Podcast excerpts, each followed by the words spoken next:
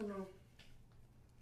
¿Ya estás Oh, listo? Sí, estoy súper listo, Omar. Oye, Omar, fíjate que algo que, que, que me estaba, eh, que, lo tra- que te lo traía en la cabeza era sobre el tema del mes de marzo, ¿no? El mes de marzo viene el Día Internacional de la Mujer.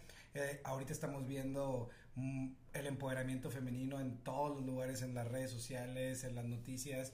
¿Qué opinas acerca de esto, del- del- del- de la inclusión de la mujer en todos los ámbitos y cómo se ha venido desarrollando? Mira, la verdad es que yo creo que, que se venía tardando un poquito en nuestro país la inclusión de la mujer. Obviamente nos ha demostrado la mujer que ha sido capaz en todos los sentidos. Este mes de marzo se conmemora esta, esta lucha de igualdad hacia, hacia los hombres en- en- de manera internacional. Pero sin embargo yo creo que han sido durante mucho tiempo muy importante en toda nuestra vida. A ver, yo vengo de una mamá trabajadora en el cual era prácticamente a la par de mi papá, de lo cual estoy muy orgulloso. Ellos dos hacían las veces padre, madre, padre, madre, los dos, o madre, padre. Entonces, desde siempre he respetado muchísimo a, a a mi mamá y a, y a las damas en sus profesiones. Mi mamá es una profesionista, es una maestra en la cual estuvo dando clase frente al grupo y pues tú y yo lo hemos visto en, en las- en nuestras profesiones, en donde siempre hemos estado acompañados de mujeres que son muy dedicadas, muy aplicadas, tienen un carácter este súper bueno para poder estar trabajando, competitivas, y la verdad es que estar con ellas te produce y te genera muchísimo más valor a nosotros los hombres. Lo que nos falta a veces en nuestras oficinas o en nuestras ideas, las mujeres siempre tienen ese detalle que siempre nos hace falta a nosotros. Creo que esta inclusión y esta igualdad que han estado buscando ya la tienen. Hay, hay asignaturas pendientes, obviamente. Ahí es un, es un país machista en el cual algunos no, quere- no queremos aceptar o no quieren aceptar estas igualdades. Sin embargo, creo que ellas son más para poder lograr esto. La verdad es que es algo que, que se debe conmemorar, recordar y estar este, festejando este mes que hay inclusión de todas las mujeres en todos los ámbitos profesionales, laborales, personales, en todos. Yo creo que sí se debe conmemorar y estamos totalmente de acuerdo. Yo, yo lo festejo, yo tengo una familia donde tengo una esposa profesionista, una hija que estudia artes y va a ser profesionista el día de mañana, súper emprendedora las dos, y pues yo apoyo todo eso. Mi familia está llena de mujeres. Ok, pues fíjate que eh, en, lo personal, ahorita que, que lo mencionas, me parece muy acertado porque en lo personal igual, o sea, he estado viviendo eh, esta transformación porque yo creo que como hombres nos ha tocado ser espectadores de lo que ellas están haciendo, de las marchas, del, del, de- del exigir la igualdad de salarios, etcétera. Y creo que esta lucha es, es benéfica para todos. Mucha gente o muchos hombres no lo ven, y eso creo que es, es, importante mencionarlo, porque el hecho de que las mujeres empiecen a participar en todos los ámbitos, eh, ya sea en, políticos, ahorita estamos viendo que, que tenemos bastantes candidatas a gobernadoras, ¿verdad? Este, creo que eso, eh, fuera de perjudicar a los hombres o fuera de perjudicarnos en general como, como, como, como México, por así decirlo, nos, nos ayuda porque somos un país que tiene un buen Producto Interno Bruto, que está posicionado en los primeros 20 países del mundo. Y aún así somos de los países que tiene, o sea, que está, que, está percibido como de los más machistas. Imagínate lo que sería para México el incluir en todas las, en todas las áreas a las mujeres, cómo podríamos destacar como país y no estar peleándonos entre nosotros, perdón, entre roles de género, este, que a lo mejor no nos están produciendo algo más allá. Eh, Así como tú comentas, en mi familia, pues mi mamá era la encargada de un negocio de, de- de la familia y siempre estuve, pues bueno, viviendo y, y percibiendo a las mujeres con como una figura fuerte. Y pues ahorita en mi relación actual mi novia igual tiene un movimiento de mujeres grandísimo y, y yo veo, incluso este, ha- han existido comparativas porque eh, ahorita existe, ¿no? Entre hombres y mujeres, cuál es el grupo más grande y tengo que confesarte que el grupo más grande es el de mujeres. O sea, en nuestro negocio el grupo más grande es el de las mujeres, porque las mujeres quieren y están y participan. A veces los hombres nos gana un poquito el ego, como que a mí nadie, na- a mí nadie me va a enseñar nada, yo ya no tengo nada que aprender, pero las mujeres tienen toda la disposición de aprender y de mejorar. eh, últimamente he visto en redes sociales en tendencia el tema de las nenis, yo creo que también lo has visto. Sí. Este, y creo que las nenis como tal, o sea, como se les llama en redes sociales, son las mujeres que, que, quieren emprender y hay un gran número de mujeres que quieren emprender, pero también es cierto, hay unas cifras por ahí que me mencionó incluso Cintia, este, me mencionó que México tiene como el 40% de las mujeres mexicanas están emprendiendo un negocio. La diferencia es que la mayoría de las mujeres no pueden pasar de emprender un negocio a tener una empresa. Y eso, y, y eso, o sea, se está viendo ahorita reflejado en las tendencias en redes sociales de que están hablando de que las nenis, porque realmente lo que tienen es un negocio. Yo creo que falta por ahí este un poco de apertura para poder que ellas puedan tener a lo mejor esa, esa posibilidad de entender o de ver más allá de cómo va, cómo va un negocio, ¿verdad? ¿Tú qué opinas respecto a eso? Mira, el tema de las nenis, que, que no soy experto, pero ahí algo he escuchado y he, y he visto, creo que es como una evolución de, lo, de, de los seres humanos, como somos en, en cuestión de generar eh, comercio y generar esta, este ámbito de vida para poder seguir trabajando y poder salir adelante. Las, las damas siempre han tenido esa parte, ¿verdad? De, de cómo salir adelante y buscar alguna forma de ser eh, divergentes, de ser algo distintas, en, la, en lo cual cómo van a generar algo. Entonces, pues si estás en redes sociales y yo tengo un producto y lo puedo vender, hago un grupo y, ese grupo es de puras damas y yo les vendo un producto de damas y pues se empieza a generar entre, entre ellos mismos. Es, las mujeres siempre han sido muy unidas, así como lo somos los hombres también, pero son muy unidas y entre ellas mismos escalan y trabajan y estos, estos negocios tipo piramidales que son este, utilizados también por muchas damas y, los, y hay inclusión también en los hombres. Sin embargo, creo que es esa parte importante en la cual en que ellas se apoyan, pero se conocen a sí mismas para poder generar negocio. Yo soy mujer y vendo cierto producto que les gusta a las damas o está de moda o les, o les va a encantar o yo sé que les va a encantar porque ahorita a mí me gustó y logran hacer que la otra persona te lo puedan comprar. Yo creo que ahí salieron estas, estas nenis, que no sé si es despectivo o no es despectivo, la verdad. Este, podría ser despectivo, pero no creo, porque creo que se dicen, hola neni, este, te dejo este lugar. O sea, como que con, con cariño, ¿verdad? Claro. Como que con cariño se habla uno a la otra. Entonces creo que sí, es una parte que, que entre ellas mismas se apoyan y que funciona y es una forma de generar comercio que estoy totalmente de acuerdo y que ¿Qué es lo que falta? Darle formalidad a ese tipo de, de, comercio, darle formalidad para que ellas puedan crecer y generar estas empresas o estos, estas, estas microempresas para posteriormente ir creciendo. Eso es lo que le faltaría, un poco de apoyo en ese sentido, pero pues las ganas ahí están y se ven porque pues ya es un, es un, es un gran, un gran negocio hasta donde lo he escuchado, ¿verdad? Sí, claro, imagínate cuánto va a mejorar México, claro. Eh, su Producto Interno Bruto cuando podamos aceptar y no, pueda, y, y, no seamos despectivos cuando una mujer está intentando emprender o está intentando iniciar un negocio, porque las ganas están, como dices, las ganas y la intención de querer participar está. El problema es que a lo mejor la sociedad y el sistema no les ha brindado las herramientas para que sea más fácil para ellas, porque hay algo que si bien es cierto, nuestra cultura mexicana, que en parte es muy machista todavía, eh, a ti como hombre te, te, te, orilla o te impulsa a que intentes hacer la persona que va el día de mañana, ¿verdad? Este, a representar a tu hogar o a llevar el dinero a, a tu casa. Normalmente el hombre siente esa responsabilidad este, por los roles de, roles de género que hemos vivido en nuestra sociedad mexicana. Sí. Y la mujer, en ese sentido, yo creo que desde un tiempo para acá siempre ha tenido ese rol, nada más que nunca lo habíamos notado. Las mujeres, claro. independientemente, aunque el hombre fuera el sustento principal de la casa, siempre estaban con que la tanda, siempre estaban con que vamos a vender esto y los Generando. productos, como comentabas aquí, este tipo de, de, de, de negocios tipo piramidales. Normalmente las mujeres se enfocaban en eso el día eh, eh, hoy estamos viviendo este pues bueno ciertas circunstancias sociales por ejemplo el índice de divorcios está creciendo y uh -huh. los nuevos matrimonios están bajando entonces las mujeres se están dando cuenta que muchas veces no necesitan de un hombre para que la, la, la ¿cómo se puede decir? Para que se pueda proveer su hogar, ¿no?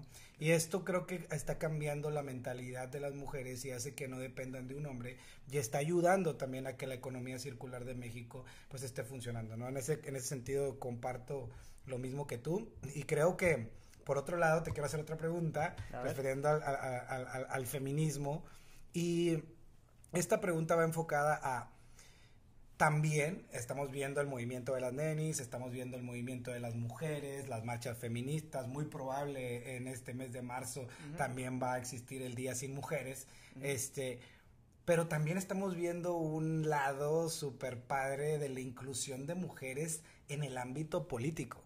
Y, y, creo que el hecho de que una mujer pueda tomar decisiones de esa, de, de esa índole y de esa importancia, ayuda a que las demás mujeres también se motiven, porque al final de cuentas representan el 51% de la, de la población en México. Creo que tienen que tener representación y esa representación al fin se está viendo reflejada. ¿Tú qué opinas con las candidatas que van ahora a, a, contender a puestos importantes y con la nueva reglamentación del INE para poder que todos los partidos políticos incluyan a las mujeres?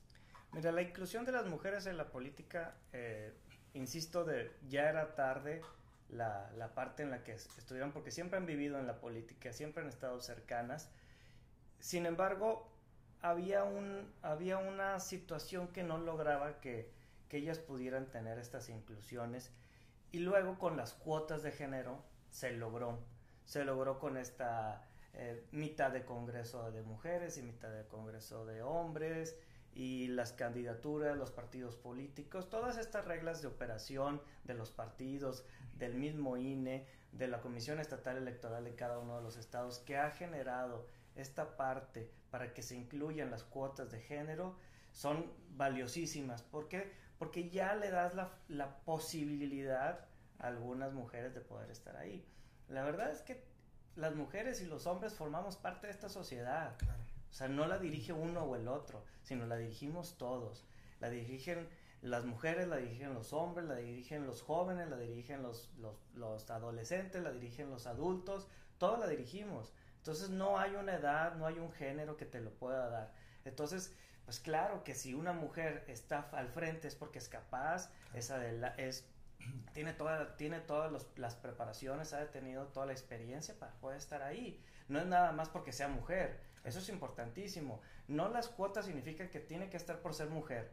No, es porque es capaz, es porque tiene la experiencia suficiente y tiene todo para poder gobernar un, municipio, un estado, como el estado de Nuevo León, que ahora viene la, la, precisamente, tenemos dos candidatas mujeres, una candidata que es fuertísima, que está en, número uno, y se nota la capacidad de las, de las damas para poder gobernar.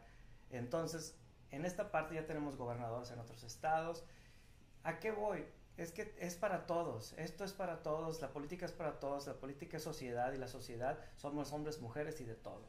Entonces creo que pues la inclusión era obligada, claro. pero obligada no porque te lo obliguen, obligada porque ya tenía que suceder. Claro. Entonces, pero bueno, este mes de marzo hay que festejarlo para las mujeres y lo estamos disfrutando todos los que apoyamos a estos movimientos femeninos, a estos movimientos de, de género y de cuota de género. Encantado. Ok, oye Omar, y para los que decían por ahí, porque en su momento cuando vinieron todas las marchas feministas, muchos hombres y muchas personas en las redes sociales, incluso algunas mujeres, mencionaban que no servían las marchas, que no funcionaba el que levantaran la mano, el que alzaran la voz, pero ahora estamos viendo que sí, ¿no? O sea, estamos viendo que, como tú comentas, era obligado, ya era necesario que se fomentara la inclusión de las mujeres, pero estamos viendo que las marchas y todo el esfuerzo que han hecho las mujeres están rindiendo frutos, y no nada más en el, en, en el ambiente laboral, sino también en el ambiente político. Y creo que es importante mencionarlo porque muchas personas en, el, en un inicio del movimiento feminista estuvieron eh, menospreciando porque pensaban que esa no era la forma, no era la vía, pero estamos hablando de que en un ejercicio democrático, en un ejercicio de participación ciudadana se ha visto reflejado y el día de hoy pues tenemos muy buenas posibilidades de representantes que cumplen, como tú dices, tanto con capacidad como con representatividad para poder hacer un gran trabajo, ¿no? Entonces, pues bueno, por el tema del, igual como tú lo comentas, este es el mes de marzo, es el mes de las mujeres. Yo creo que el mes de nuestras mujeres hay que disfrutarlo, festejarlas y, y, adelante siempre con ellas. Claro, así es. ¿verdad? Pues bueno, este, ¿tienes otro tema, Omar? Sí, quería preguntarte, yo siempre ando hablando de inversiones y todo, este es, ese es como que mi rollo, pero quería preguntarte qué, a ti, qué inversión crees que valga la pena, o sea, Sé que no te dedicas, pero sí haces inversiones. Sin embargo, que no haces esas inversiones, ¿qué, qué, qué, qué, qué te late que podría ser una buena inversión? ¿Qué has escuchado? ¿Qué has sentido? ¿Qué has creído? Si me has escuchado o algo. Claro. Sí, sí, sí, no, claro que te escucho. Este, y mira, yo, yo en los temas en los que he invertido últimamente, pues bueno, tú eres eh, experto en las inversiones en bienes raíces, en bienes raíces, precisamente hace poco te pedí algunos consejos en ese sentido y me sirvieron bastante porque me ayudó a no tener tanto miedo en el hecho de que, oye, a ver, ¿puedo hacer esto todavía? Y me comentaste sí. Entonces, ha sido una gran inversión. Yo creo que otra muy buena inversión que hice anteriormente fue en criptomonedas. Este, mm, en su momento, cuando, fíjate que cuando inició Bitcoin hace, yo creo que como nueve años, llegó una persona a invitarme a que invirtiera. Yo creo que Bitcoin costaba, no sé, como mm, 20 pesos, yo creo que era bastante, no recuerdo bien exactamente en cuánto estaba la cifra, a lo mejor unos 100 pesos. Y me negué, dije, eso es una estafa, eso no va a funcionar, este, no va a tener ningún valor. Posteriormente, este, empecé a investigar un poquito más de lo que representaba, qué era, cómo estaba compuesta, que era un blockchain, etcétera, etcétera. Y fíjate que me decidí por invertirle, no, la, no, no, no una gran cantidad, pero Bitcoin tuvo un gran rendimiento. Entonces, pues creo que fue una, una muy buena opción. Ahorita creo que tuvo una corrección en el mercado. Otra de las cosas en las que invierto normalmente es en algunas empresas, este, en acciones, claro, con diferentes brokers. Este, y pues sí me han dado la mayoría de esos rendimientos. Yo creo que no es tan complicado. Mucha gente lo ve muy complicado invertir en, en, en acciones, pero solamente hace falta tener un poquito de visión y saber cuáles son las empresas que a, corto, mediano y largo plazo van a dar buenos rendimientos o van a estar funcionando en el mercado. Creo que esas son las dos cosas en las cuales he invertido. He invertido la, la, otra inversión que yo creo que es la más importante y te veo a ti haciéndola constantemente es invertir en mi persona. Invertir en mi persona, en mi educación, en libros y en estar aprendiendo constantemente. Y yo creo que otra inversión que es valiosísima es invertir en personas en personas que pueden ser grandes amigos.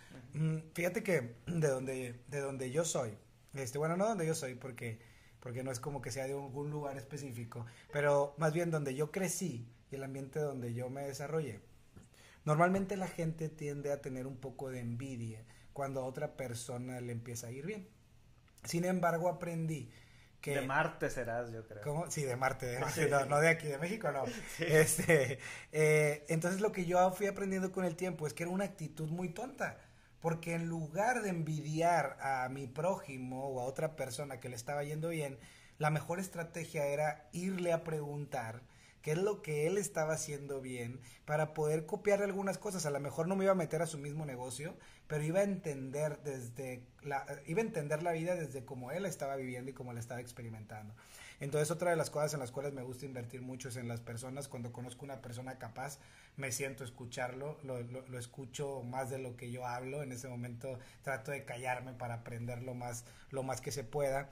Y creo que esa ha sido una de las inversiones más valiosas porque cuando ahorita que me pongo a, ver mi vida en retrospectiva me he dado cuenta que la razón por la cual yo he salido adelante ha sido por algunas personas que se han cruzado en mi camino, pero son personas que yo creo que, que muy estratégicas y, unas, y son personas este, las cuales yo admiro y he aprendido demasiado, ¿no?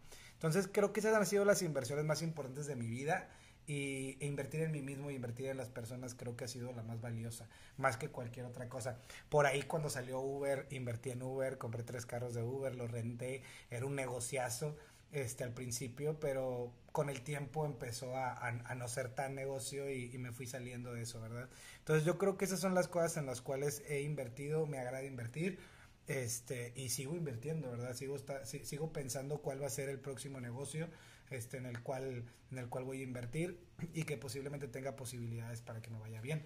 Tú, por ejemplo... Muy interesante lo que nos acabas de decir, pues, una gran gama de, de, posibilidades, es lo que mejor debes de hacer, es diversificar. Tu, tu portafolio de rendimientos o inversiones tiene que ir, tiene que ser variado. Esa es una de las reglas básicas y pues ya lo, lo comentaste. Coincido plenamente en lo que me estás diciendo de invertir en ti mismo. Eso es lo primero que debes de hacer.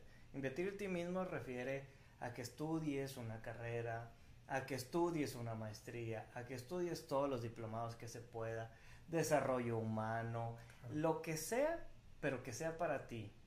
Puedes invertir haciendo ejercicio.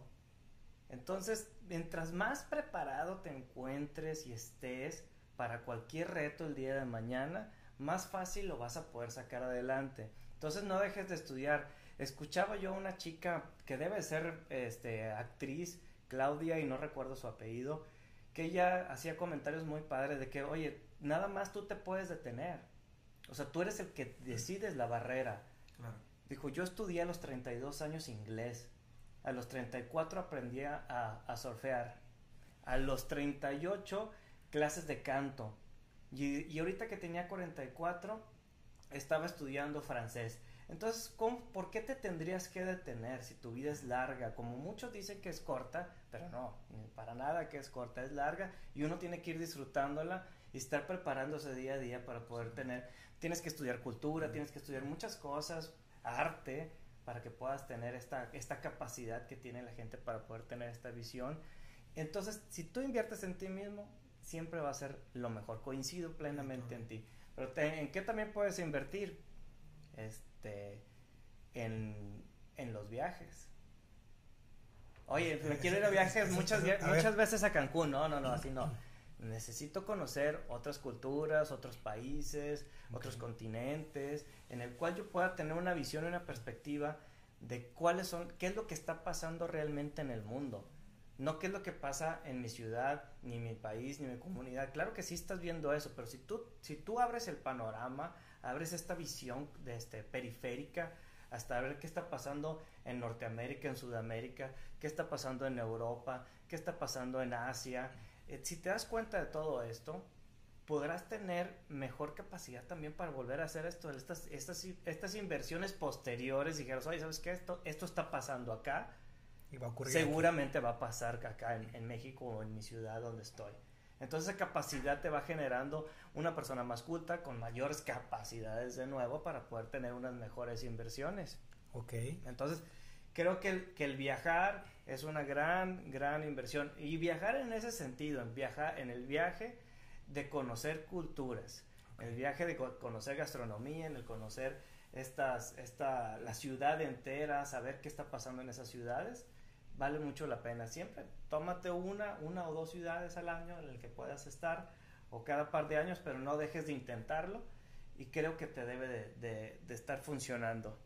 Okay. Y pues bueno, el tema inmobiliario. Ni, ni, modo que diga que no. El tema inmobiliario, las inversiones inmobiliarias, pues siempre te van a dar rendimiento. A veces más, a veces menos. Que siempre le digo yo a mis clientes, lo más malo que te puede pasar es que tu dinero se quede intacto o se quede con la inflación. O sea, te va a dar el 6%, el 5% anual, una cosa así. Eso es lo más malo que te puede pasar. Pero es mejor que lo tengas en el banco.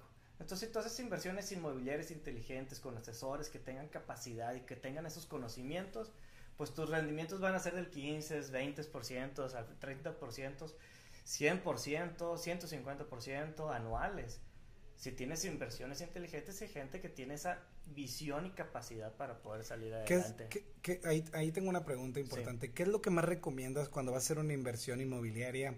Porque, por ejemplo, hace poco tiempo te consulté en un sentido de jurídico. Yo creo que es, e, e, era más en un sentido jurídico de lo que sí se puede hacer y que no se puede hacer, que muchas veces están, eh, que no está especificado en algún contrato, a lo mejor promesa de compraventa o en una compraventa pero hay muchas cosas que posiblemente no estén en el contrato, pero sí tenga un margen jurídico, tenga una, una, o sea, a lo mejor muchas personas, por ejemplo, como yo, hemos tenido miedo de invertir porque, pues, imagínate, tu primera inversión inmobiliaria sabemos que es una inversión un poco grande, ¿no?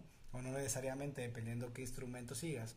Pero, eh, ¿qué es lo que tú más recomiendas que tiene que saber una persona antes de atreverse a hacer una inversión inmobiliaria en el tema jurídico o las posibilidades que puede tener? Porque yo te comentaba este, en su momento, te dije, oye, mira, estoy haciendo esto y eh, pues te estoy obligado a esto y tú me dijiste, no, no estás obligado a eso, ¿verdad? O sea, e, ese tipo de información, por ejemplo, que no todas las personas tienen, yo creo que se gana con parte de experiencia y con, con temas pasados, pero ¿qué es lo que tendría que saber una persona para poder que no la estafen o que no la timen en algo o que no sepa todas las posibilidades que tiene? Claro. Eso, esa es mi pregunta.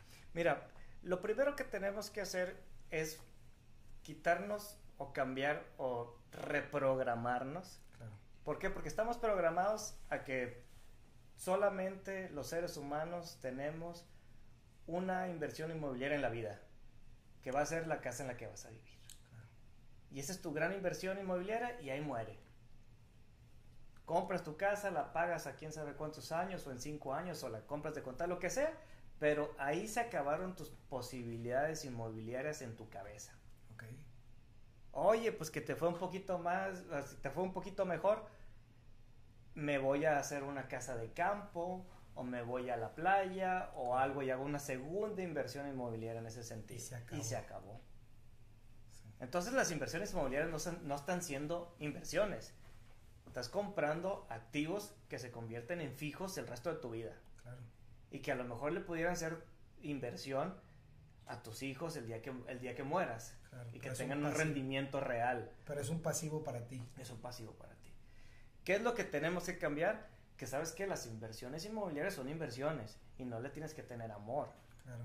O sea, amor pues a tu pareja, a la persona con la que estás, a tus hijos, a tus mascotas, pero no una inversión, porque una inversión, ¿qué se trata? Que produzca. Claro. Entonces lo que tú estás buscando es que produzca. Entonces significa que si yo hice una inversión inmobiliaria y antes de, lo que me platicabas hace poco, que estabas en el tema del contrato, antes de que se venza el contrato, tu inversión inmobiliaria ya tuvo un rendimiento, ¿qué puedo hacer? Pues lo puedes tomar tu rendimiento, pues lo revendes o le dices, ¿sabes qué? Dame mi rendimiento.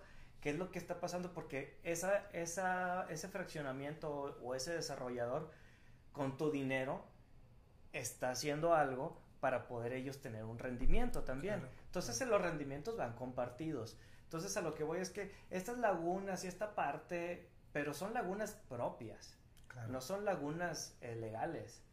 Pues, las lagunas legales no, pues ahí están, tú puedes tomar tu dinero, tú puedes, si viene en el contrato y si no viene en el contrato lo exiges y sucede. Pero las lagunas somos de nosotros, ¿por qué? Porque existe la, ilusión y la emoción de tener esta inversión inmobiliaria, pero si tú dices, sabes que yo ya le puse 200 mil pesos a, una, a un enganche y me van a entregar mi casita en dos años. Y luego, oye, pues fíjate que las casas, pues ya esos 200 ya valen 500. Ah, no, pues me quedo con ella. No, échame los 500, entonces ya gané 300 más y con esos 500 puedo, ah, compro otras dos casitas. Claro. Y así voy haciendo, generando rendimientos.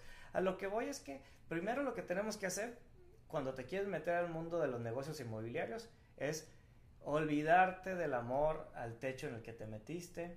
¿Por qué? Y cambiar, y cambiar esta chip de, de solamente una, un, un, inmueble puedo tener en mi vida y si me va todo a dar, tendré un segundo que es una casa de campo o la playa.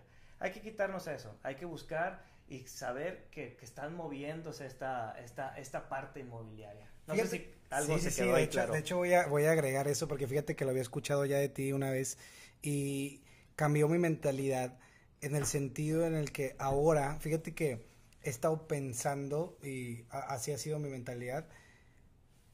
Si yo voy a seguir creciendo como persona, creo que el día de mañana puedo vivir en un mejor lugar.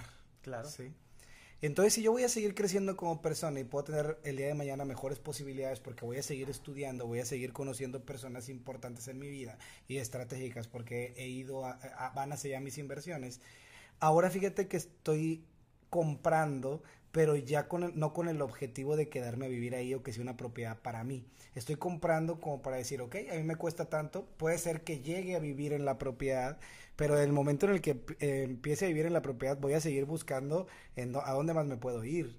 Y posiblemente en el tiempo o en el inter en el que estoy ahí estoy vendiendo mi propiedad.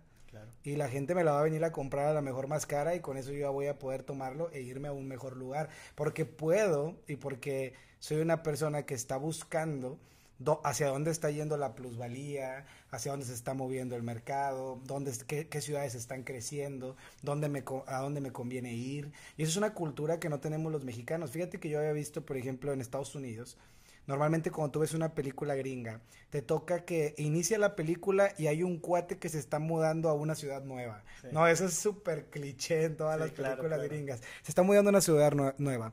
Y en México no lo vemos tanto. No es de que mi papá se fue a trabajar a otro, a otro estado de la República. Y creo que esa migración interna en los países es muy necesaria porque puede ser que tú, por ejemplo, hayas estudiado aquí en la Universidad de Nuevo León, hayas estudiado un tema, no sé, de ganadería y posiblemente en Nuevo León no, tiene, no tengas tanto campo y a lo mejor te puedes ir a Sonora, te puedes ir a Guadalajara, a otro lugar donde posiblemente en tu ramo, en tu campo te pueda ir mucho mejor.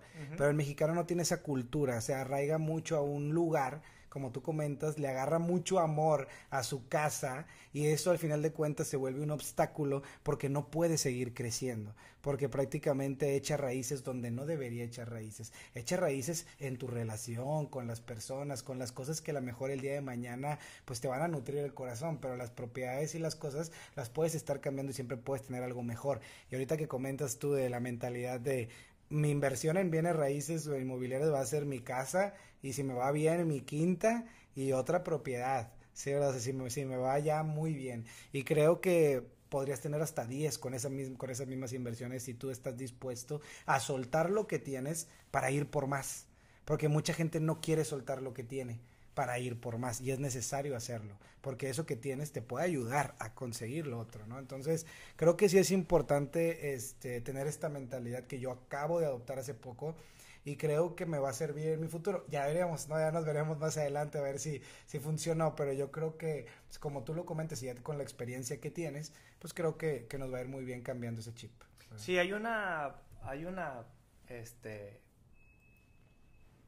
una una forma muy clara que lo dice, bueno, a mí me lo platicó un amigo primero y luego lo escuché, bueno, no lo escuché, lo leí con Jürgen Klarik, que dice, o sea, el peor error de tu inversión, si tu inversión más alta es en la casa en la que vives, estás mal.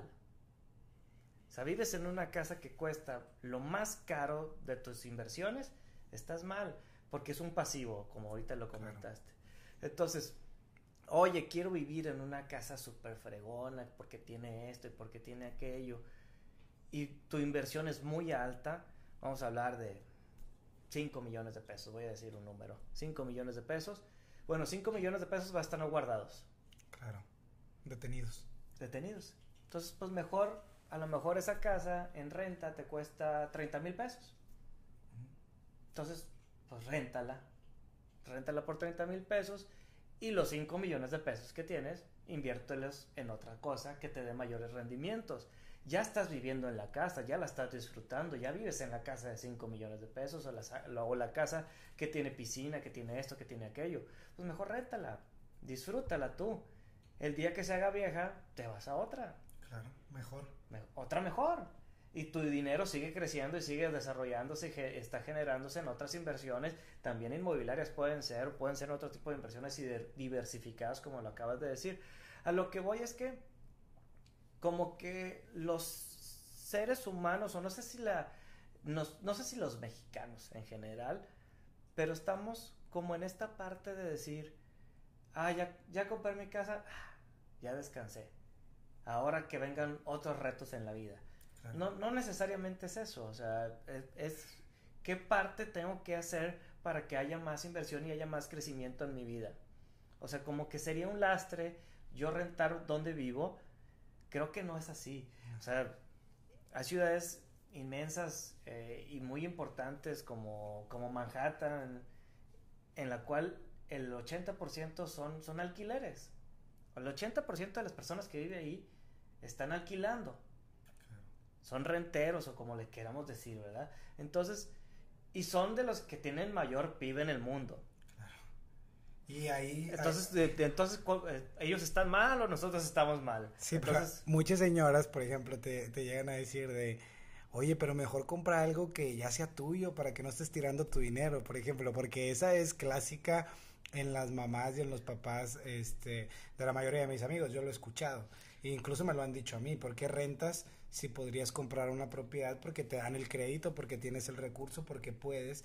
¿Por qué rentas y por qué estás tirando tu dinero? ¿Verdad? Mucha gente lo ve así todavía. Ese cambio de mentalidad yo creo que, que es un poco más juvenil y un poco más de, otro nivel, ¿no? Mira, creo que...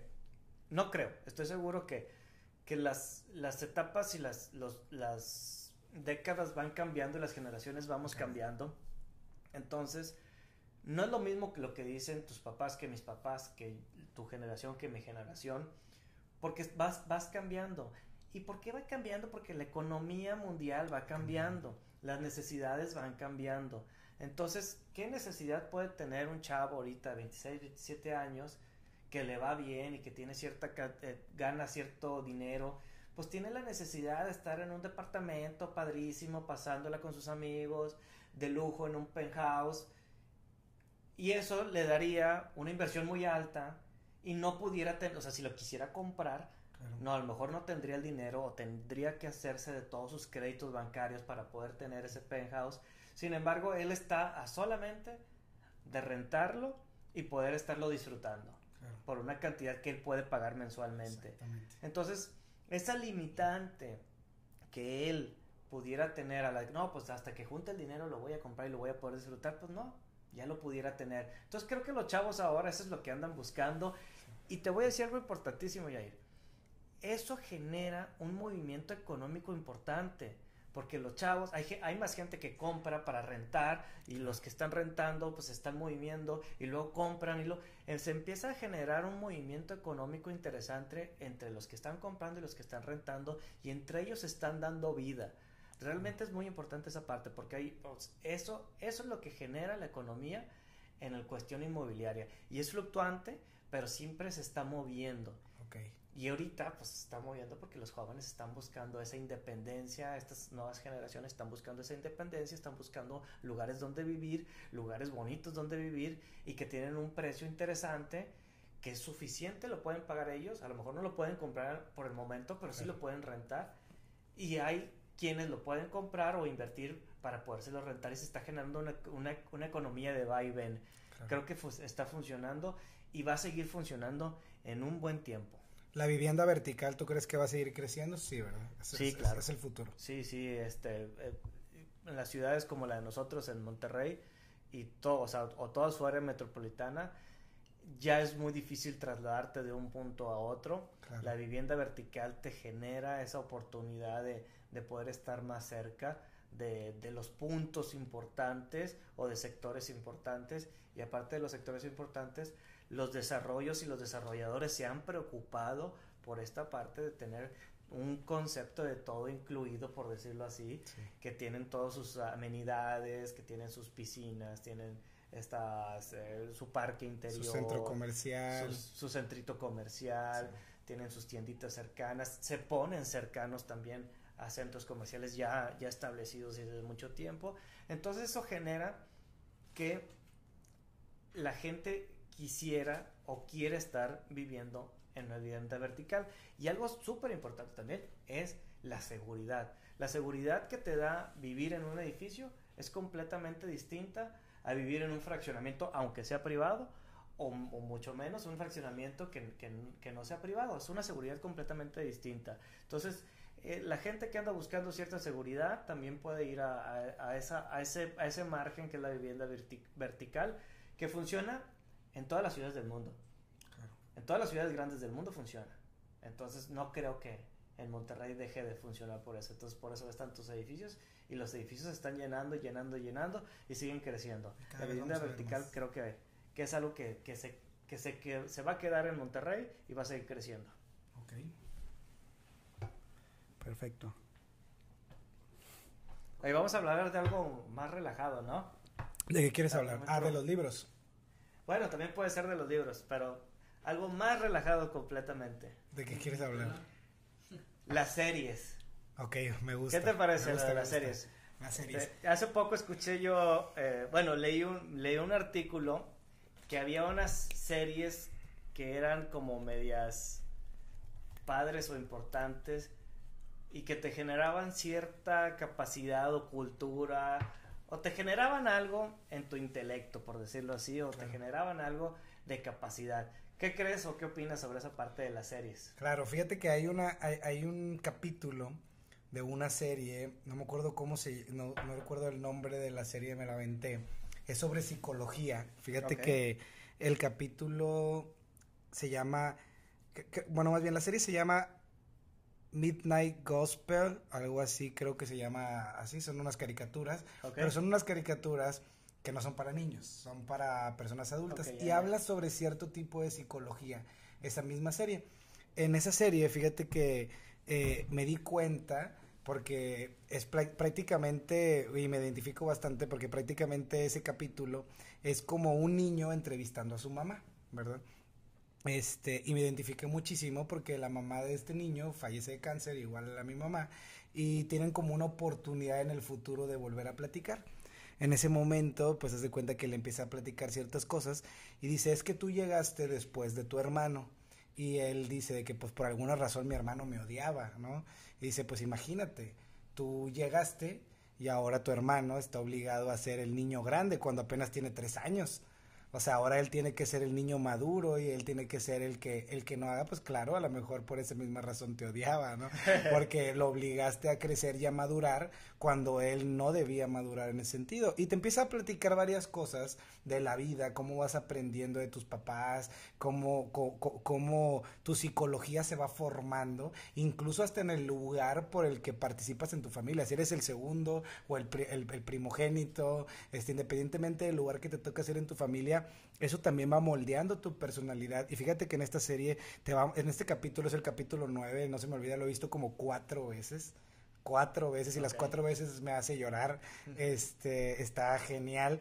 Y lo que aprendí ahí es un sentido de empatía. De empatía para entender cómo se va formando toda tu psicología, ¿no? Y fíjate, es una serie que está en Netflix, la puedes ver en Netflix, este, y está genial. Otras series que a mí me han parecido, este, súper relajadas o, o padres o entretenidas. Me gustó mucho la serie de este, de El Político. Es un cuate. Ah, The Politician, sí, sí. Es buenísima. Buenísima. Me encanta, fíjate que me encanta de él. Eh, a mí me encanta en el, en, el segunda, la segunda temporada, donde él se vende una canción que dice: Las águilas tienen que estar donde tienen que estar, los peces tienen que estar donde en el agua. Y este, ese, es, es, es, esa canción y ese momento donde, pues yo creo que tú también la viste, que resulta que su contrincante tenía dos novios, ¿no? Y él, pues como que ah, le hacía para los dos lados y todo eso. Entonces, ese, es, e, ese tema me hizo entenderme, en ese sentido, entender de que, a ver, deja de engañarte a ti mismo, acepta quién eres, agarra tu autenticidad y creo que a eso a la gente le puede gustar. La gente está buscando personas auténticas, no personas que estén fingiendo todo el tiempo. Entonces creo que esa serie también me dejó muchas enseñanzas. ahora por lo que veo también la viste, es buenísima. Y, y me gusta mucho porque en la serie él empieza desde la universidad. Se lanza de algo ahí en la universidad y pues tiene mucho en común conmigo. Entonces me agradó bastante. ¿Tú cuáles te, te han gustado? ¿Y qué me dices de esa? Porque esa me encantó. Mira, la verdad es que todas las series no sé si todas, pero bueno, yo soy campeón en series, sí me gusta. Sí, sí, sí. Si hubiera campeonatos, estaría en los primeros ganas, lugares. Ganas, ganas, Estaría en los primeros lugares. Oye, pero las series cumplen con algo que es importantísimo, que es entretener. Claro. Entonces, la gente debe estar entretenida o quiere estar entretenida, pues busca una serie y se entretiene. A veces nos ponemos tristes porque ya se va a acabar y no quieres que se acabe porque forma parte de ti el personaje todo esto ha funcionado o ha, sucedido dentro de, nuestros, de nuestras familias y de nuestras personalidades, de cada quien. Efectivamente, la del político es muy buena, eh, muy buena serie en, la segunda temporada. A mí me quedó claro que me, me recuerdo lo que tú me estás diciendo, pero me quedó grabado una parte en donde la mam em, una mamá y una hija que es de, un, un, condado en Estados Unidos donde bueno de donde ellos iban a, competir este el joven y, esta esta senadora senadora creo que era que ya tenía tiempo ganando las elecciones durante muchos años. Entre ellos dos la mamá de vamos a poner unos 50 años y la hija de 20 años hay una guerra entre ellos dos. O sea, en un mismo hogar había una guerra en el cual le decía a la mamá, hay que votar por la que siempre hemos tenido y no por el nuevo chico que está interesado en, esto. ¿Y, la chica decía, no, es que hay que votar por el nuevo chico porque trae temas de, sustentabilidad, temas de, eh, movilidad, temas eh, de muchos que están ahora los, jóvenes que los traen en, en sí entonces decían, había una guerra entre ellos dos. Al final la madre le dice, o sea, peleas diarias, eh, y se veía, al final la madre le dice y cede. Y sabes qué, es, es, eh, ahora les toca a ustedes, claro, ahora les toca a ustedes porque yo fui joven como tú y votamos por ella en su momento. Porque representaba. Y representábamos el movimiento en ese momento como jóvenes, pero pues ya pasó nuestra, nuestro momento. Entonces, ahora les toca a ustedes. Entonces es, algo este, importantísimo, pues porque el chavo es algo súper dedicado, es la...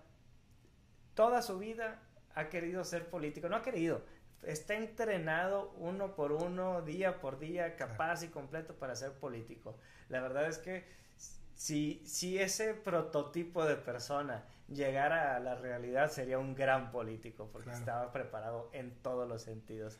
Buena serie, gran serie, pero sí, en, en lo que va, todas las series cumplen con su función, que son entretener.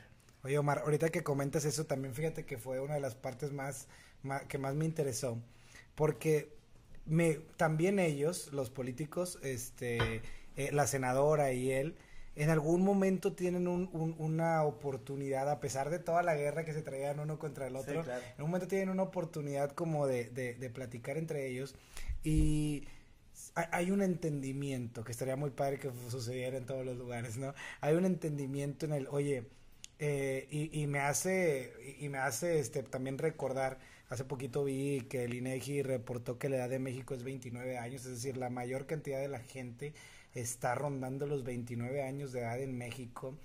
Y creo que hace falta más representación, porque a final de cuentas lo que se busca en los congresos locales, en los congresos federales, en el Congreso Federal y en, la, en, en, los diferentes órganos de poder es representación.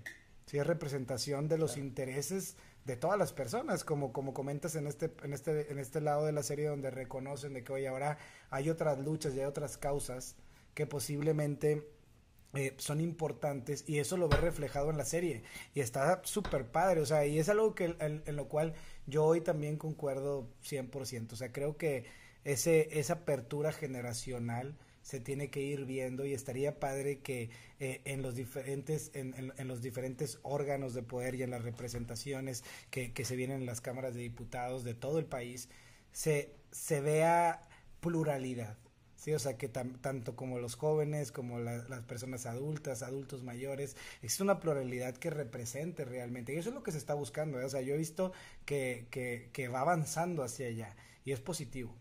Sí, los jóvenes tienen su ah, representatividad desde siempre. O sea, todos los, todos los que fuimos muy jóvenes, así les digo, muy jóvenes, porque yo todavía me considero muy joven, este, pero joven, ¿no? Muy joven, cuando tienes 20 años, cuando tienes 20 años eres una persona rebelde, que estás buscando cambiar todo, todo el sistema, eres revolucionario, o sea, estás buscando cambiar todo en general. Pero luego vas como una etapa de madurez, 25 años, tienes un mejor trabajo, tienes vas cambiando las cosas, tu forma de pensar. A los 30 años ya te vas dando cuenta cómo se están manejando los sistemas, tienes más capacidades de entender ciertas cosas cuando tienes 40 años, pues bueno, ya eres un, un, maduro, ¿verdad? Un, un, hombre maduro, una mujer madura, un personaje maduro, en el cual puedes ya tomar decisiones que sabes que pueden afectar a los jóvenes y a los adultos. Estás como en una edad media, por decirlo así, desde mi punto de vista. y luego vas creciendo y vas tomando decisiones de, de forma distinta. ¿A qué voy con todo esto? Es que siempre hay movimientos de jóvenes. O sea, en los Siempre, 60 había movimientos de jóvenes, en los 70 en los 80 en los 90 en los 2000 siempre movimientos de jóvenes. Los jóvenes siempre han estado representados por alguien y por, por algunas personas. Qué padre ahora que se estén haciendo movimientos en los cuales haya participación política, porque solamente había movimiento, movimiento sobre un ideal, sobre, un, sobre una situación. Pero ahora estas personas que están haciendo movimientos están representando políticamente a algo o a alguien o a una sociedad. Eso es muy importante. Por, y, ¿Y qué hace? Qué, qué ha estado haciendo eso? La capacidad de estos jóvenes. No nada más por ser jóvenes.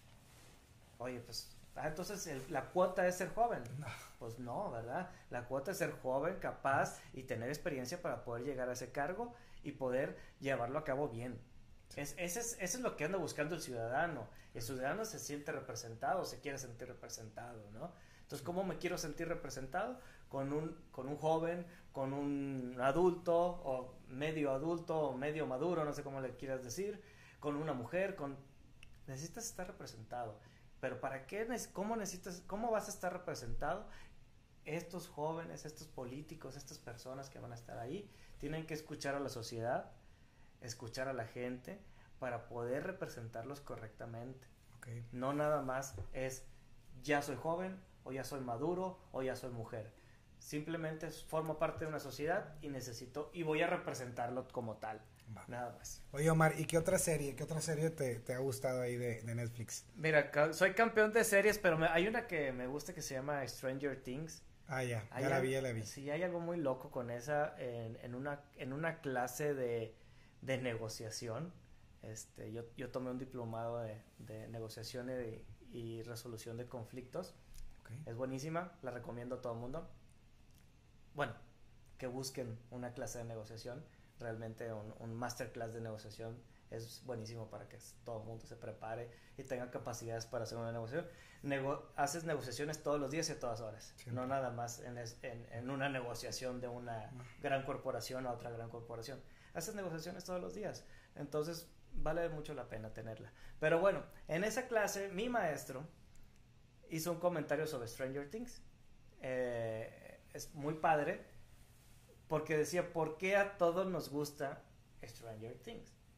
Porque tiene un poco de todo. Si te das cuenta, Ciencia es como que está de los ficción. ochentas, pero es ficción, pero es un poquito como estas, esta película de los Goonies y luego como que llega un alienígena, pero es algo de terror y es un poquito de, de, de eso, de Stephen King. Y, y luego los niños, pues todos fuimos niños y todos nos subimos a una bicicleta y estuvimos en las bicicletas y nos en medio nos enamoramos entre los chicos y las chicas. Entonces, tiene todo para que puedas ser divertida. Y ha cumplido toda, en todas sus capacidades. Bueno, desde mi punto de vista han sido súper entretenidas. O sea, en todo, en, en, en, en la serie te tienes que identificar. sí, te vas a encontrar un punto en el que te identifiques o que te va a gustar. Claro. algo. Simplemente o desde la playera que trae puesto a alguien. Ah, yo tenía una como esa. Así puede ser. Hasta porque lo he escuchado de algunos amigos. Oye, yo Claro. tenía una como esa cuando era niño. O yo tenía unos tenis así. O sea, desde ahí te puedes identificar. Entonces es, es muy cómico porque estaba, se mueve entre los 80s y los 90s. Entonces a ciertas generaciones les puede, les puede caer en gracia porque pues, ya la vivieron, pero a las nuevas generaciones que no vivieron esa, pues está en una ciencia ficción muy digerible que siempre va a estar funcionando. Entonces está muy padre, la verdad es que eh, Y él comenta que esa serie es, o sea, es buena para todos porque pues le dio a todos algo. cumple 100% con su objetivo, que es entretener. Entonces, si te entretiene una serie, es buena. Si te entretiene de una serie, es buena. Y creo que es lo que andamos buscando muchos después de un día difícil o varios días difíciles, buscar entretenerte en algo en familia, que toda la, la fa- familia quiera ver algo en el televisor o en la tele. Pues bueno, este Stranger Things es una buena opción. Es una buena opción. ¿va? ¿Qué otra te gusta a ti? Fíjate, a ver, series, ¿cuál otra me gusta? Ah, te platico algo que me descubrí ayer. vi una serie, me, eh, sin querer me la encontré, se llama 43. Y habla sobre el tema de los 43 este, chicos de Ayotzinapa. Ayotzinapa de, de, toda esta, esta parte terrorífica que pasó en el 2014. La produce, si no me equivoco, este Paco Ignacio Taibó, que es el titular de, del Fondo de Cultura Económica, titular hoy en día de la Administración Federal. Creo que la produce. Y si no la produce, pues él aparece ahí. Entonces está como que medio forma parte. Vi el primer capítulo, es muy narrativa, mucha gente no sabemos completamente qué fue lo que pasó porque el movimiento solamente creció y ya no supiste qué pasó. Simplemente desaparecieron a 43 y buscamos a 43 y no los hemos encontrado y no los hemos encontrado. Entonces, creo que es muy informativa, es una es docuserie, una es un documental serie. Que vale la pena que la busquen. Creo, creo, creo, que creo que sí la vi. Es cuando cuentan la historia desde que iban en el camión, que quienes se los acercaron, este, cuando corren los que se quedan hacia, hacia las casas de esta, que los empiezan a perseguir, todo ese tema, ¿no? Sí, sí, este, creo que sí, creo que sí la vimos, ya, ya la vi hace ya rato, yo creo que. Yo no sé si es nueva, me la topé y, ya tiene, y me gustó, está bien, está bien producida, tiene buenas ideas. Este, y es como documental. Es documental, más que todo con entrevistas reales y todo este rollo y creo que puede ser informativa una etapa muy importante en la vida de México o en la historia de México.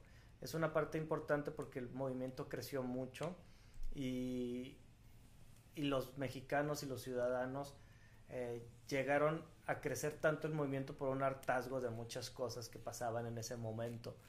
Entonces vale la pena documentarse y creo que esta, esta serie lo, lo logra, ¿verdad? Sí, sí, sí funciona. ¿Qué otra serie? ¿Qué otra serie a mí me gustó? Fíjate que. A ver, ¿cuál otra serie? Ah, hay una. Hay una muy buena. Este. La de. Híjole, no recuerdo cuál es el nombre, pero sale Harvey Specter y me acuerdo nada más de. ¿Quién? Harvey Specter. Ah, y este, Suits. Suits, ajá, ajá. No sé, Cómo, no sé cómo se llama en español, se llama La Ley de los Audaces. La Ley de los Audaces, este, vi la, vi la temporada 1 y creo que hasta la temporada 2, ahí lo, ahí lo dejé porque tiene como 12 temporadas, ahí se me hubiera ido toda mi vida no viéndola, pero me gusta mucho el tema de la negociación, la capacidad, eh, ahí hay un, un, una gran lección en el tema de, por ejemplo, este chico que llega y es muy capaz y súper inteligente y no tenía terminada su carrera, no tenía el examen de la barra para poder litigar en Estados Unidos. Este, y me gusta mucho ese, eh, me, gusta mucho porque este, ves circunstancias que te topas, digo yo, yo que estudié eh, la licenciatura en Derecho, ves circunstancias que te topas en el día a día y cómo ellos los van resolviendo a, a, base de negociaciones. Y, y, de todo lo que te permite y de todo lo que tú puedes hacer cuando tienes un conocimiento completo de lo que de, de, lo que es la ley, ¿no? En cada asunto específico. Me gusta mucho por eso porque pues bueno, es de mi de mi ramo. Este y también me gustan mucho todas las series que son como el tema de investigación y de todo eso, me, me gusta mucho. En los temas policíacos y todo. Temas policíacos, investigación, este, me gusta mucho. Lo, fíjate que lo que sí veo bastante son documentales. Me encanta el de, el de, híjole, el de Your Planet se llama. Eh, de este Netflix y ahí te aparece de que toda la vida en la selva, en el mar, en las montañas, me encanta verlo. Este, yo creo que es de la, de la, es un documental, pero también viene en forma de serie, ¿verdad? Y puedes ver la vida de los animales y todo eso, me encanta.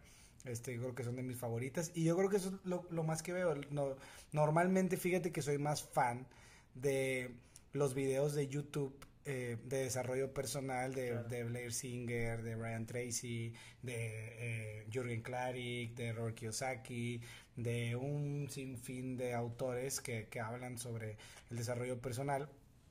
Y también me gusta mucho ver las noticias con personajes que las dan en YouTube. No voy a decir nombres, pero a varios los veo, ¿no? O sea, me gusta mucho las noticias del día a día este, y el cómo lo interpretan de, de, de una forma cómica, ¿no? Claro, sí, sí funcionan. Lo que eh, ahorita que decías de, de la serie esta de la ley de los audaces, el personaje del que llamabas el chico, el aprendiz. Mike se llama. Es Mike Ross. Mike Ross, Mike Ross. Le pasa lo que a mí me... Una vez tuve la oportunidad de platicar con un, con un chavo y me decía, oye, ¿sabes qué? Yo no estoy muy de acuerdo con, con estudiar una carrera en una universidad. Le decía, ¿por qué? Mira, creo que es mucho tiempo, creo que es mucha inversión y todo lo puedo aprender yo tomando unos libros y algo de viendo en, en YouTube. A lo cual le contesté yo con, le dije, bueno, yo soy, no que esté contrario a eso, sino que la academia siempre tiene que, siempre ha formado parte, o bueno, por lo menos los últimos par de siglos ha formado parte importante en la sociedad. Y hoy en día que tenemos más oportunidades, los seres humanos o los ciudadanos, de poder estar cultivando y, generando más esta, esta capacidad de poder tener más información, considero que la debemos de tomar. Pero no, no nada más en ese sentido se lo quise hacer saber. Soy un convencido de que te tienes que estar preparando y preparando y preparando y preparando y preparando toda tu vida para todo. Lo que te guste, lo agárralo y disfrútalo y estudia otra cosa y estudia otra cosa y sé un ciudadano en T, le llaman, un, un, profesionista en T, que sabes de una, una, un tema, pero de muchos a la vez. Entonces eres profesionista, eres, eres un abogado, pero también sabes un poco de desarrollo humano, sabes un poco de negociación, sabes un poco de, de psicología. psicología, sabes un poco de esto, entonces te haces, te haces, te haces de muchas cosas. Como quiera no lo estaba convenciendo muy bien, con toda esta información y le traté de poner un ejemplo que, a mí me gustó y creo que con eso lo convencí. Imagínate que eres, a ver tú Jair, eres buenísimo, buenísimo, buenísimo para los golpes. Que en la calle, a ver, el que se me ponga enfrente yo le gano, ¿no? Entonces soy bueno para los golpes, desde chiquito era bueno para los golpes. Entonces le pegaba a todos, ¿no? Entonces ganaba una y ganaba otra pelea y ganaba con el del barrio y ganaba con... Le gano a todos. Soy bueno para los golpes. Pues si estudias Muay Thai, box o alguna disciplina, un arte marcial, pues ¿quién te va a detener? Nadie te va a detener en el mundo, ¿verdad?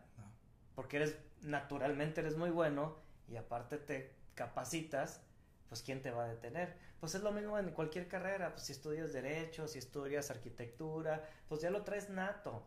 Solamente te estás capacitando para poder salir más adelante. Entonces creo que con esa parte lo pude convencer de que sí necesitas estar preparado y lo que pasó a Mike Ross era eso. Él era muy bueno y no pudo, por algunas cosas en, el, en su vida, tener su examen de la barra y poder, eh, poder ejercer. Sin embargo, era, era, el, era el mejor. ¿Qué es lo que lo estaba deteniendo?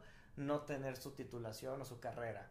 Entonces, pues la verdad es que siempre debes de tener la oportunidad. Si tienes la oportunidad de estudiar, tómala. Y si no la tienes, búscala. Eso es lo que debes de hacer. Sí, concuerdo completamente, porque de repente traemos como unos sueños de, ah, no, yo ya lo sé y como lo sé no necesito el título, pero si el sistema te lo está pidiendo, necesitas también entender que vives dentro de un sistema donde te lo está pidiendo. Ya cuando se transforme y cuando puedas tú tomar las decisiones para que posiblemente el examen te lo, te lo den sin tener que estudiar una carrera, pues en ese momento ya lo haces, pero en este momento las circunstancias son así, te tienes que adaptar. ¿no? Entonces, este, y si tienes la posibilidad de después participar o hacer un movimiento, generar, no sé, este, una iniciativa de ley para que las personas que, que saben el, o tienen el conocimiento puedan presentar sin necesidad de tener una carrera, pues bueno, en ese momento ya, ya se hará, ¿no? Entonces, yo, igual que tú, soy fiel convencido de que necesitas estudiar, necesitas el papel, el título.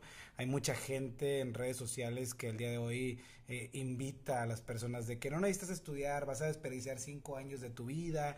Eh, fíjate que tal persona, eh, Mark Zuckerberg no terminó la universidad y es el millonario del mundo, y tal persona no terminó la universidad y mira dónde está. Steve Jobs. Son casos aislados, ¿no?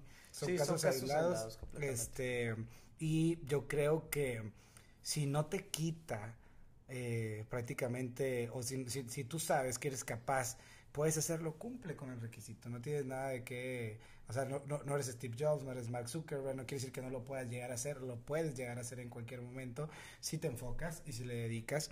Pero como tú dices, o sea, es importantísimo tener las credenciales para poder, este, tener esas oportunidades el día de mañana. Sí, por supuesto. Aunque hoy en día, también te quería mencionar, hoy en día cada vez conozco de más empresas que no están pidiendo la titulación, pero piden la experiencia, ¿no? Claro, claro. Sí, o sea, las generaciones se van moviendo y se van moviendo las necesidades y se va moviendo todo. Pues, es, así, así se mueve. Así, claro. Si nos vamos moviendo como sociedad, también se va moviendo las empresas, se va moviendo el empleo y se va moviendo todo. todo. Sin embargo, aún insisto que entre más preparado te encuentres, mejor, mejor claro. vas a poder resolver los problemas. Sí, de todos así, los temas. Así, así creo que, que, se mueve la vida. Estoy, estoy convencido de ello. Oye, pero te quería platicar de algo que, que me ha pasado en la ciudad de Monterrey ya durante un tiempo y que no lo puedo, no sé cómo decirlo. Hasta había un chavo que le llamaban Lord Banquetas. Ah, sí. Una cosa ahí rara que, sí, que sí. este, lo conozco. Muy cómico. Muy lo, ah, ¿lo conoces? Lo conozco, bueno, sí. Ahí, ahí, me lo saludas porque creo que ha pasado en la mayoría de los ciudadanos de Monterrey sí. eh, desde el punto de vista en que tú vas caminando por una banqueta, de repente ya deja de existir, ya no hay banqueta. Ajá.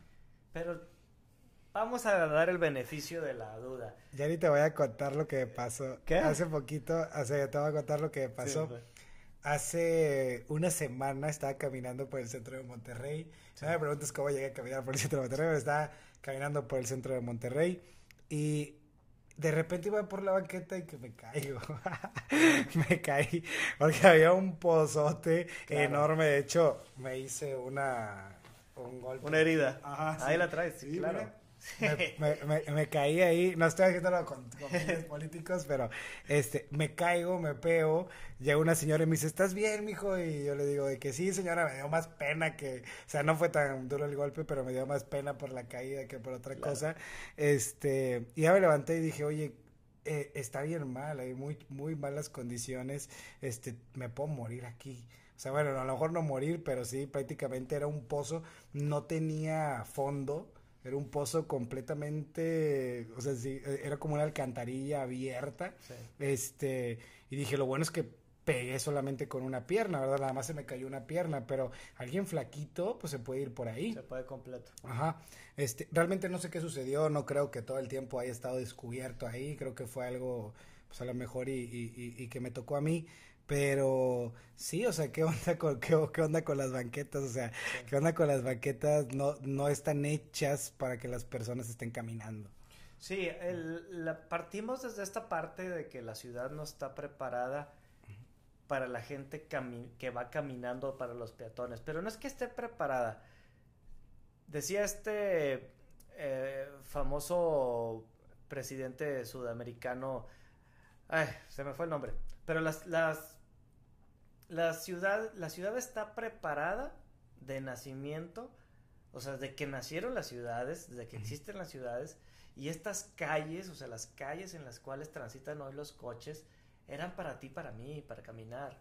O sea, tú remontate a 200 años antes uh -huh. y pues habrá uno que otra carreta, pero la gente caminaba por las calles. La, la gente caminaba por las calles. Esas eran las vías. Las vías para poder llegar de un lado al otro eran las calles y esas calles la gente iba caminando. De repente nos invadieron completamente todos los coches, nos olvidamos completamente de los peatones, entonces estas ban banquetas solamente son un distractor y creemos que son banquetas, pero tú vas caminando en la banqueta, puedes tener un accidente como el que te pasó, tienes un poste que dice alto, entonces ¿a quién está dirigido? Hacia el coche, no al peatón. O sea, ¿por qué tendría que estar en mi camino, que es peatonal, un poste que le está dirigiendo claro. al coche? O sea, no entiendo. O sea, ¿por qué está invadiendo el espacio peatonal el del vehículo? Y te encuentras el poste de luz y te encuentras este, una maceta y te encuentras una serie de cosas, un pozo, una alcantarilla, una serie de cosas que no deben de estar en esa zona peatonal. Entonces, ¿a qué voy? Es que todas las vialidades hoy en día están diseñadas, pero para los coches. Y los coches, solamente el 30% de las personas en una ciudad normalmente son los que tienen coche. Claro. Y el otro 70, ¿dónde quedó? Entonces yo creo que debe, debe haber políticas este, de los municipios del estado en las cuales se consideren más estas movilidades peatonales y que tengan más seguridad y más tranquilidad. Creo que debe ser algo que debe, estar legislado y que funcione en cada una del área metropolitana de Monterrey. Debe de ser. Claro. Oye, platícame, este, ¿qué opinas de las posiciones políticas izquierda, derecha, centro derecha? ¿Qué es lo que existe? ¿Qué es lo que no existe? ¿Cómo has visto, cómo has sentido esa parte, esa evolución? Híjole, es una muy buena pregunta. Fíjate que eh, voy a hablarlo desde mi percepción personal, que posiblemente no sea la mejor percepción para opinar al respecto, pero en lo que yo conozco y de lo que entiendo hasta ahorita de, las posiciones políticas de izquierda y derecha es como yo lo veo, ¿no?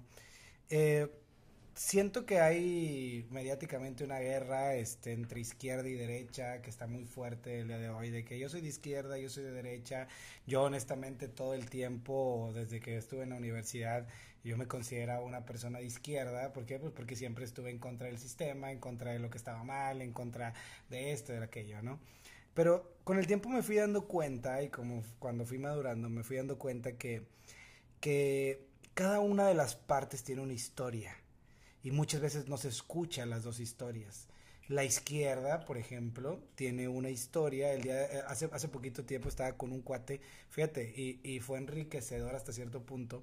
Era un cuate que estaba a favor del comunismo, era un cuate que era isla de la izquierda radical y, y, me llamó la atención saber a qué se debía la postura que él tenía. ¿Por qué tienes esta postura tan radical de izquierda? ¿Por qué quieres que la gente dice, no, yo estoy aspirando a un socialismo como el de, como el de Suiza, y estoy aspirando a esto, y no sé qué, ah, está bien. Este, y lo empecé a escuchar, y me di cuenta que la razón por la cual él pensaba como pensaba, dependía completamente de la historia que él había experimentado.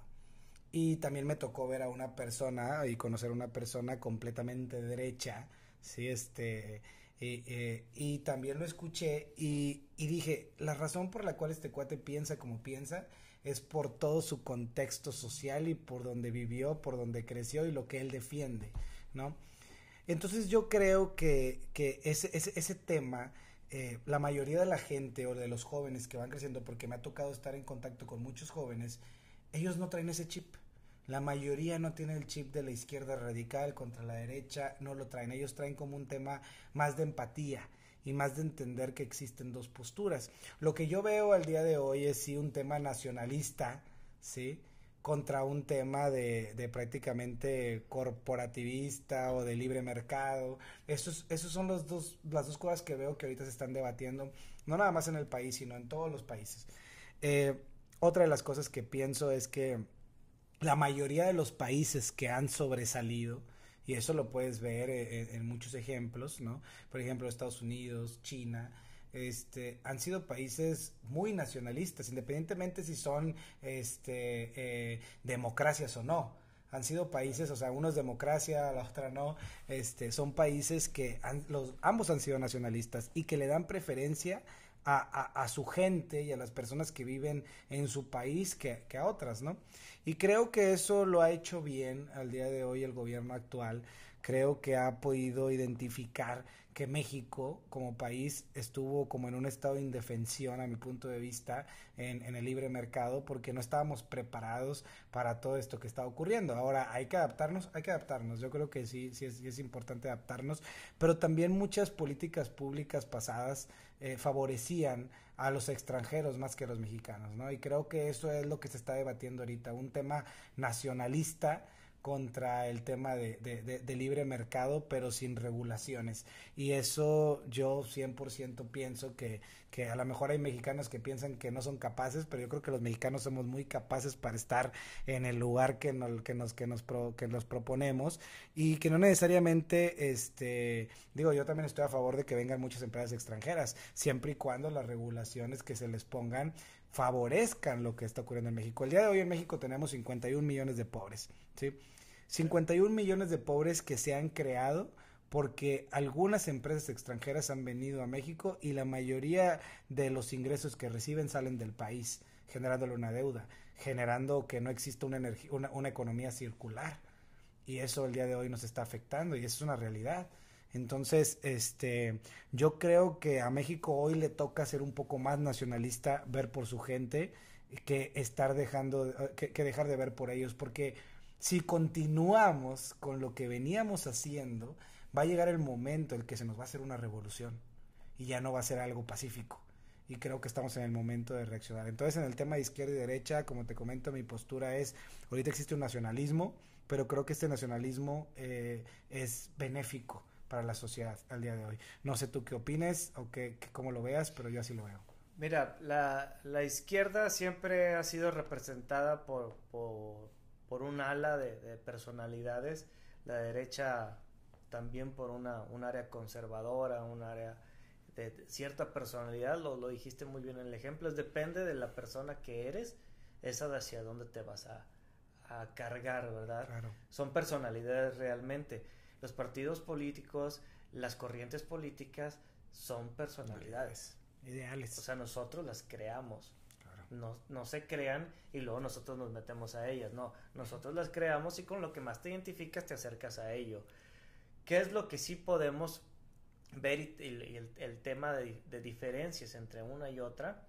Es que, pues unos van a tener, lo insisto, de para un lado o para el otro en el cual vayan a sentirse, va a haber gente que es de centro, que pues soy medio de derecha y soy medio de izquierda y soy, pues soy de centro, soy más neutral. Sin embargo, coincido contigo en los temas que ya no es tanto la izquierda o la derecha. Eso ya nos dimos cuenta que somos unas somos personalidades. Sin embargo, lo que queremos es el bien del país. ¿Y cómo buscas el bien del país políticamente hablando? Pues hay gente que cree que es nacionalista de gente que puede ser corporativista. Este libre mercado, esta globalización y es el otro tema nacionalista en el que sabes que en mi tema, en, mi libre, en mi mercado interno, yo puedo salir adelante y yo puedo escoger lo que sí, lo que no sucede en mi país. Las dos posturas son realmente buenas. Las dos funcionan porque hay casos de éxito en países que son nacionalistas y hay casos de éxito que son corporativistas 100%. ¿Qué pienso yo como México que podría ser mejor? Es, creo que naturalmente todos los mexicanos somos nacionalistas. No hay uno que no sea nacionalista. A mí México nadie me lo toca. Nada más puedo decirle yo cosas, pero que alguien más me diga, no me lo toquen.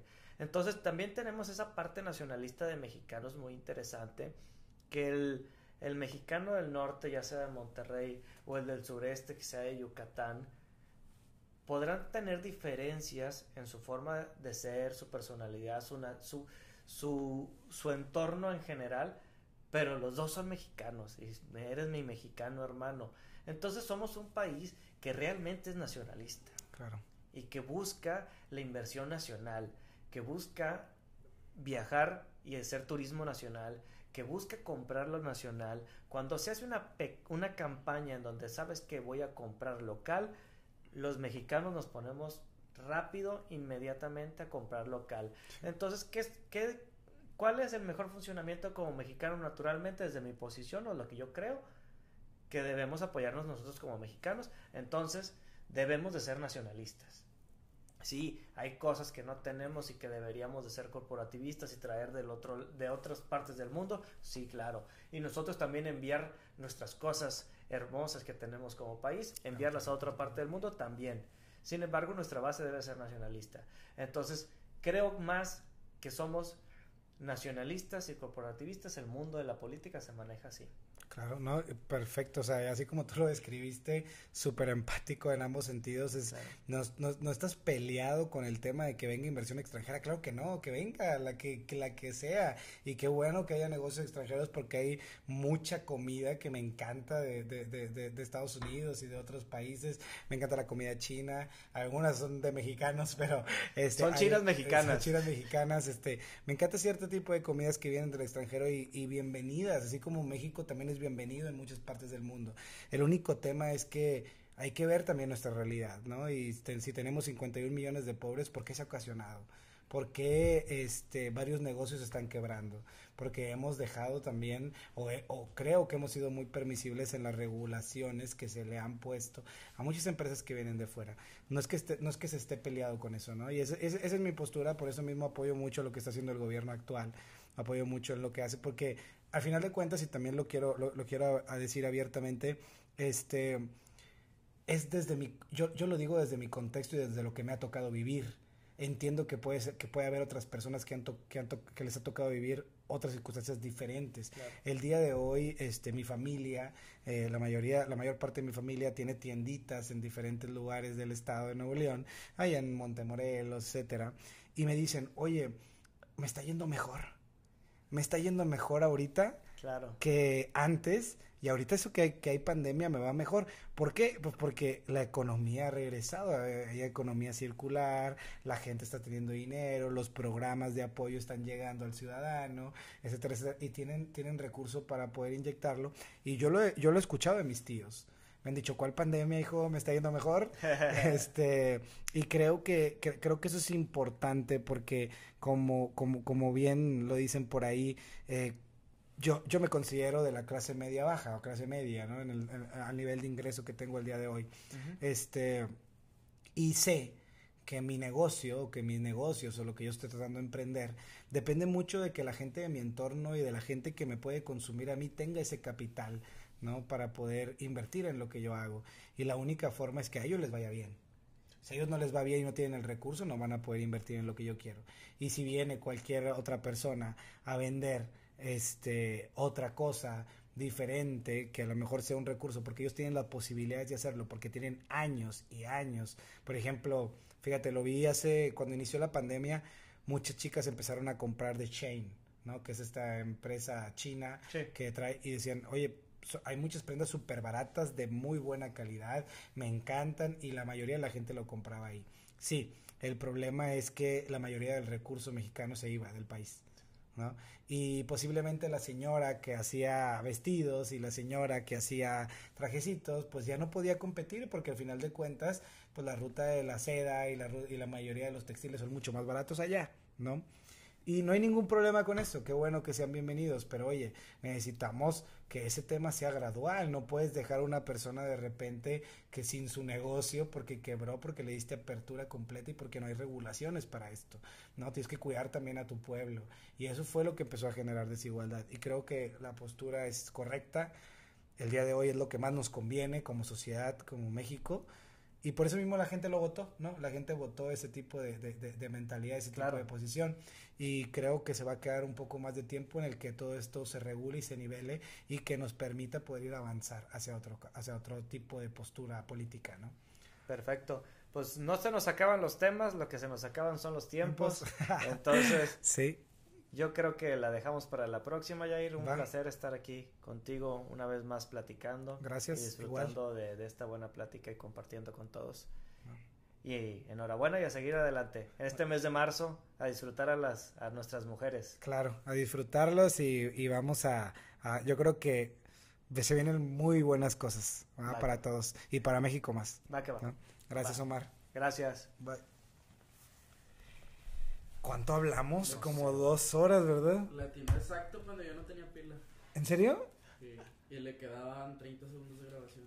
Madre, a ver, deja checo aquí cuánto. Minuto 5. 23, 23, 23. 23, 23, 23. Una hora 24, no, está bien.